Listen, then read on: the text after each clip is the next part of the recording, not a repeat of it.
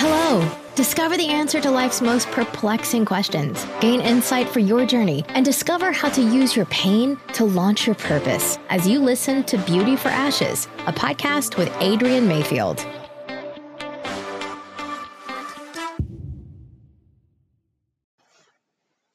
I almost blew it.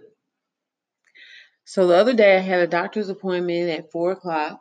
I had a lot of things missing, moving pieces that I was trying to kind of move around, scheduling some things I had to do in the early part of my day. And I planned to stop working in my office kind of a little early so that I would be able to take care of going to the doctor and being on time. So a little bit before noon, I got a call from the doctor's office asking if I could come in an hour early. Well, I knew that was going to throw my whole schedule off, but it was like, hey, maybe that'll keep me from having to sit in this Atlanta traffic. So, sure, I can do it. So, I shut everything down, uh, drove down to my appointment. And when I got there, I signed in, I sat down, got there a little bit before three. And I sat there and I read through some books, kind of looked around thinking, mm, for sure they're going to call me. And you know how we are, impatient. So as 10 minutes went by, then 15, then 30, I'd actually only paid for an hour and 20 minutes of parking because I thought, hey, they called and asked me to come an hour early. So surely they're going to call me on time and I'll be out of here since I really was just coming for a follow up. So at 3:30, I had enough. My blood was starting to boil. I could feel my Holy Spirit kind of kicking in, saying, "You calm down, relax, calm down, relax." So I went up to the front. I said, you guys asked me to come an hour early, but I'm not quite sure why because I haven't been seen. It's 3:30 now, and my point, my original appointment was at four. So if you guys weren't going to see me early, why'd you have me come? So she kind of blew me off and told me to talk to the security guard about my parking. So you know, it's Atlanta, it's the summer, so it's 90 degrees every day, it's hot outside. She tells me I need to go and change my parking that can put me in a lot connected to the building. So I go up, I get my car, I come down, I move to the other parking deck so I don't have to so I don't run the risk of not being out in time because it looks pretty pretty I'm pretty sure now I'm not going to make it out in time. And so I go back in, I sit down, I'm trying to be patient, trying to talk myself down because I can feel my blood pressure starting to rise and I know they're going to check my blood pressure like they always do when you go to the doctor's office.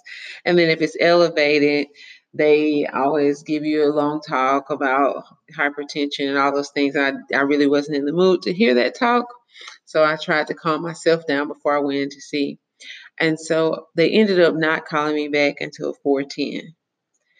And I'd actually skipped lunch because I had, I had thought I had perfectly planned out my day with my appointment being at four. But once they called and asked me to come early, I had so many other things to take care of that I wasn't really able to um, have my lunch. So I thought I would be able to go be seen for my follow up and have lunch. But it didn't look like that was going to happen. So it wasn't until about 410 that I was actually called back into the room. The young lady took my blood pressure. It was slightly elevated.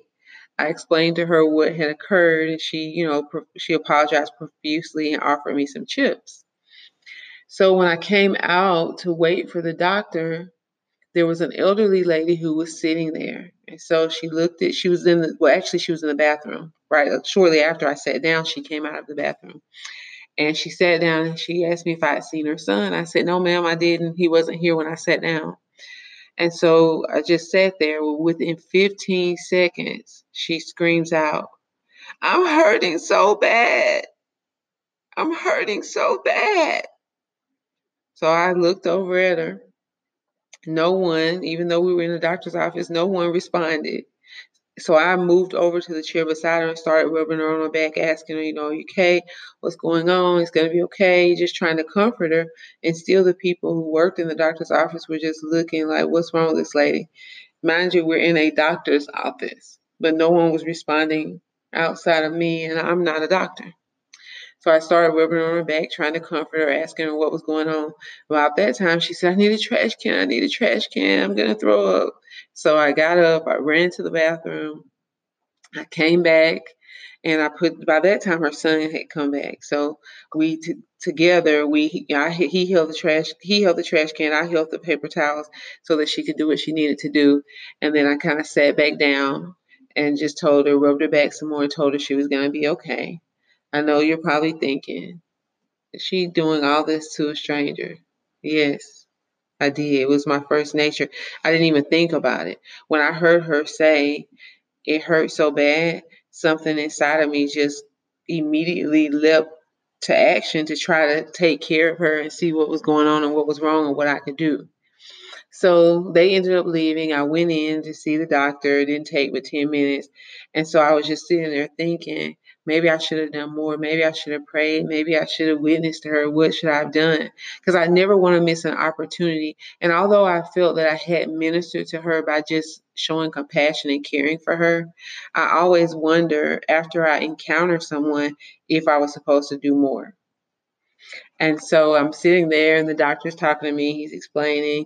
And um, I'm like, well, I hope I didn't miss the opportunity, but I think I at least showed her love and care and concern.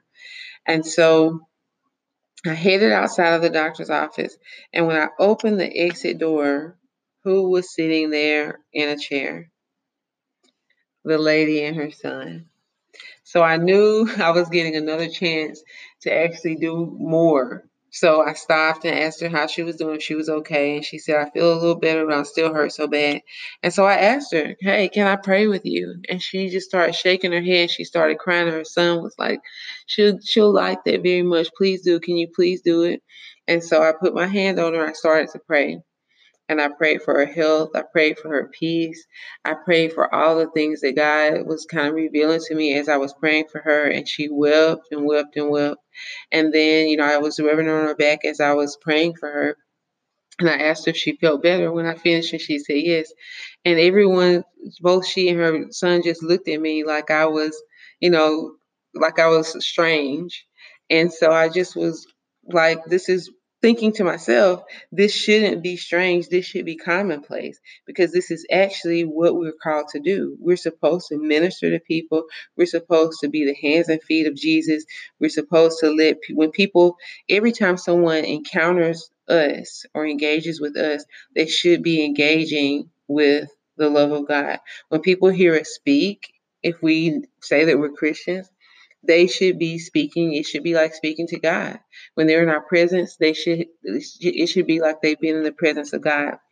And so I asked her her name. Her name was Olivia, and I just was really proud. Not proud in a bad way, but I was happy that God had given me the opportunity to be there, to minister to her, to bring her comfort, and to pray that she would feel better and not be in pain. And so I shared that because you know, sometimes in life we get so busy, we get going, we're going, and we're we pray, God, use me, use me, use me. I want to be used. I want to be used. And sometimes the very opportunities to be used are hidden in plain sight. They are there. The opportunities are there. The people are there. The needs are there. But if you're not looking, if you're not paying attention, if you're not sensitive, you can miss it. Because even in that opportunity, I almost missed it because I was getting so irritated at the time. But as I drove home reflecting, it started to make sense. So this is why my appointment was this is why my appointment time was switched. This is why they were running late. If any of those details had not been put together the way they were, I would have missed Olivia. I would have missed the opportunity to be there. I would have missed the opportunity to pray for her and to comfort her heart. And so I'm just so um, happy. I'm so honored that God will use me and God wants to use you in the very same way. In Hebrews 13 2, it says, Do not forget to show hospitality to strangers, for by doing so, some people have shown hospitality to angels without even knowing it. So we should all be hospitable. We should care about each other, love each other, and take time to minister. If you encounter engage someone who sees who you see is in need and you are in op- and you have the opportunity and the ability to help them, stop what you're doing and help them. It makes a difference. People matter. And if we could get back to caring about people and loving each other and meeting the needs of others, the world would be a better place.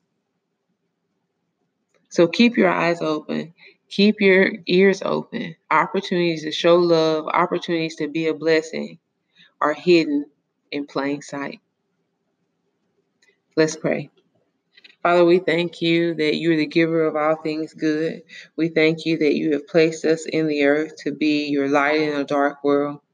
May we be like a city set on a hill. May we be like light in darkness. May every person we encounter, every life we touch, be reminded of your great love for them.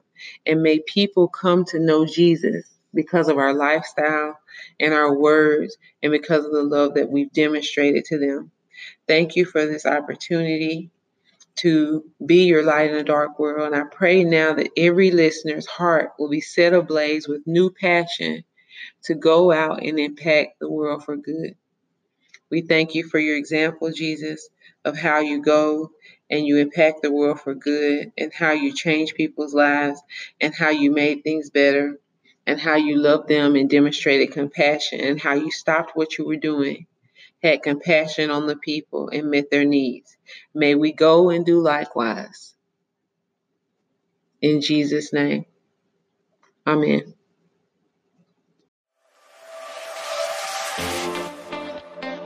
You've been listening to the Beauty for Ashes podcast. Before you go, subscribe and leave a message with your pressing question or comment. Be sure to tell all your friends and tune in next week for another episode.